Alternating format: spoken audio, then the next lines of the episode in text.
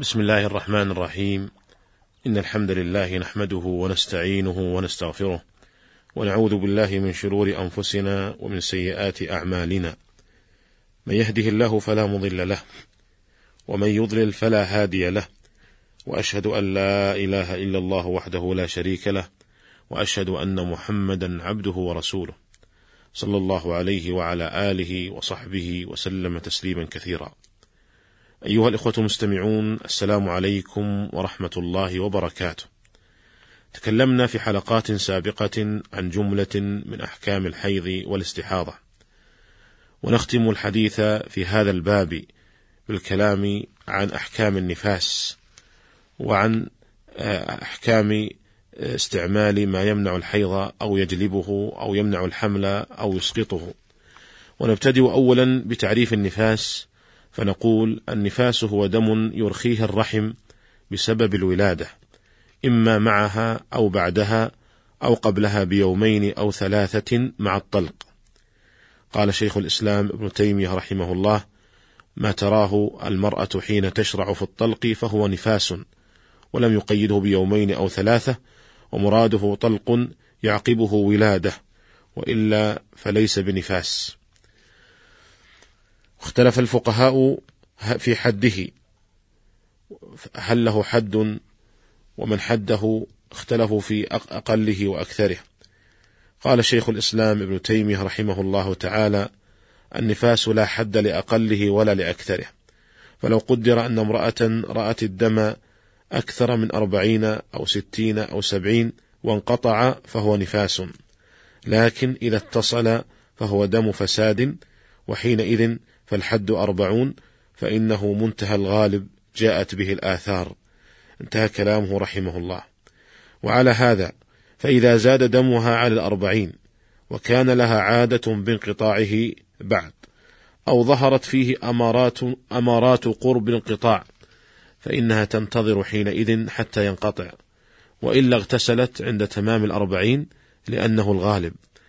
إلا أن يصادف زمن حيضها فتجلس حتى ينتهي زمن الحيض. فإذا انقطع بعد ذلك فينبغي أن يكون كالعادة لها فتعمل بحسبه في المستقبل. وإن استمر الدم معها فهي مستحاضة. ترجع إلى أحكام المستحاضة التي سبق أن تكلمنا عنها في حلقات سابقة. ولو طهرت النفساء بانقطاع الدم عنها فهي طاهر ولو قبل الأربعين. فتغتسل وتصلي وتصوم ولزوجها أن يجامعها. إلا أن يكون الانقطاع أقل من يوم فلا حكم له كما قال ذلك الموفق بن قدامة في المغني. وبهذا نعرف أن المرأة إذا طهرت قبل الأربعين فإنها تكون طاهرا وليس من شرط النفاس أن يستمر أربعين يوما. فبعض النساء تطهر في نصف هذه المدة وربما أقل وحينئذ إذا انطهرت بانقطاع الدم عنها يوما كاملا فأكثر فإنها تكون طاهرة وتأخذ حكم الطاهرات. أيها الإخوة المستمعون، لا يثبت النفاس إلا إذا وضعت المرأة ما تبين فيه خلق إنسان، وأقل مدة يتبين فيها خلق الإنسان ثمانون يوما من ابتداء الحمل، وغالبها تسعون يوما، وحينئذ إذا وضعت المرأة سقطا صغيرا لم يتبين فيه خلق إنسان فإن دمها ليس بدم نفاس بل هو دم عرق فيكون حكمها حكم المستحاضة أي أنها تصوم وتصلي. وتأخذ أحكام الاستحاضة التي سبق أن تكلمنا عنها. مثال ذلك امرأة أسقطت بعدما مضى على حملها شهران أي ستون يوما.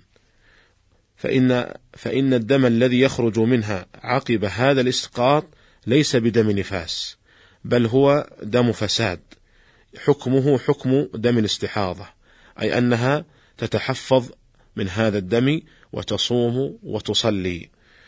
مثال مثال آخر امرأة أسقطت بعدما مضى على الحمل مئة يوم ومعلوم أنه إذا مضى على الحمل مئة يوم فالغالب أنه قد بدأ فيه تخليق الإنسان وحينئذ فإن هذا السقط الذي قد بدأ فيه تخليق الإنسان يكون الدم الخارج عقبه يكون دم نفاس وتترتب عليه أحكام دم النفاس أي أن المرأة في هذه الحال لا تصوم ولا تصلي وتأخذ أحكام النفساء. أيها الإخوة المستمعون، وننتقل بعد ذلك للحديث عن أحكام استعمال ما يمنع الحيض أو يجلبه. فنقول إن استعمال المرأة ما يمنع حيضها جائز بشرطين. الشرط الأول ألا يخشى الضرر عليها، فإن خشي الضرر عليها من ذلك فإنه لا يجوز، لقول الله تعالى: ولا تلقوا بأيديكم إلى التهلكة، وقول الله تعالى: ولا تقتلوا أنفسكم إن الله كان بكم رحيما. الشرط الثاني أن يكون ذلك بإذن الزوج إن كان له تعلق به مثل أن تكون معتدة منه على وجه تجب عليه نفقتها فتستعمل ما يمنع الحيض لتطول المدة وتزداد عليه نفقتها فليس لها أن تستعمل ما يمنع الحيض حينئذ إلا بإذنه وكذلك إذا ثبت أن منع الحيض يمنع الحمل فلا بد من إذن الزوج وأما استعمال ما يجلب الحيض فجائز بشرطين أيضا الشرط الأول ألا تتحيل به على إسقاط واجب مثل أن تستعمله قرب رمضان من أجل أن تفطر أو لتسقط به الصلاة ونحو ذلك. الشرط الثاني أن يكون ذلك بإذن الزوج، لأن حصول الحيض يمنعه من كمال الاستمتاع، فلا يجوز استعمال ما يمنع حقه إلا برضاه، وإذا كان النبي صلى الله عليه وسلم قد نهى المرأة عن, عن أن تصوم وزوجها شاهد إلا بإذنه لأجل أن ذلك الصيام قد يفوت على الزوج كمال الاستمتاع فاستعمالها ما يمنع الحيض من باب أولى. فاستعمالها ما يجلب الحيض من باب أولى آه، وحينئذ نقول لا بد من إذن الزوج في ذلك. وأما استعمال ما يمنع الحمل فعلى نوعين. النوع الأول أن يمنعه منعا مستمرا فهذا لا يجوز لأنه يقطع الحمل فيقل النسل وهو خلاف مقصود الشارع من تكثير الأمة الإسلامية. ولأنه لا يؤمن أن يموت أولادها الموجودون فتبقى أرملة لا أولاد لها.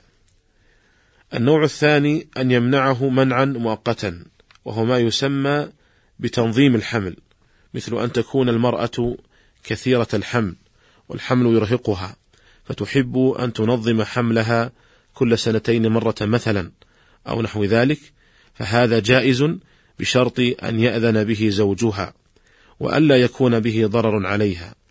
والدليل على هذا أن الصحابة رضي الله عنهم كانوا يعزلون عن نسائهم في عهد النبي صلى الله عليه وسلم من أجل ألا تحمل نساؤهم فلم ينهوا عن ذلك وفي حديث جابر رضي الله عنه في صحيح مسلم قال: كنا نعزل والقرآن ينزل.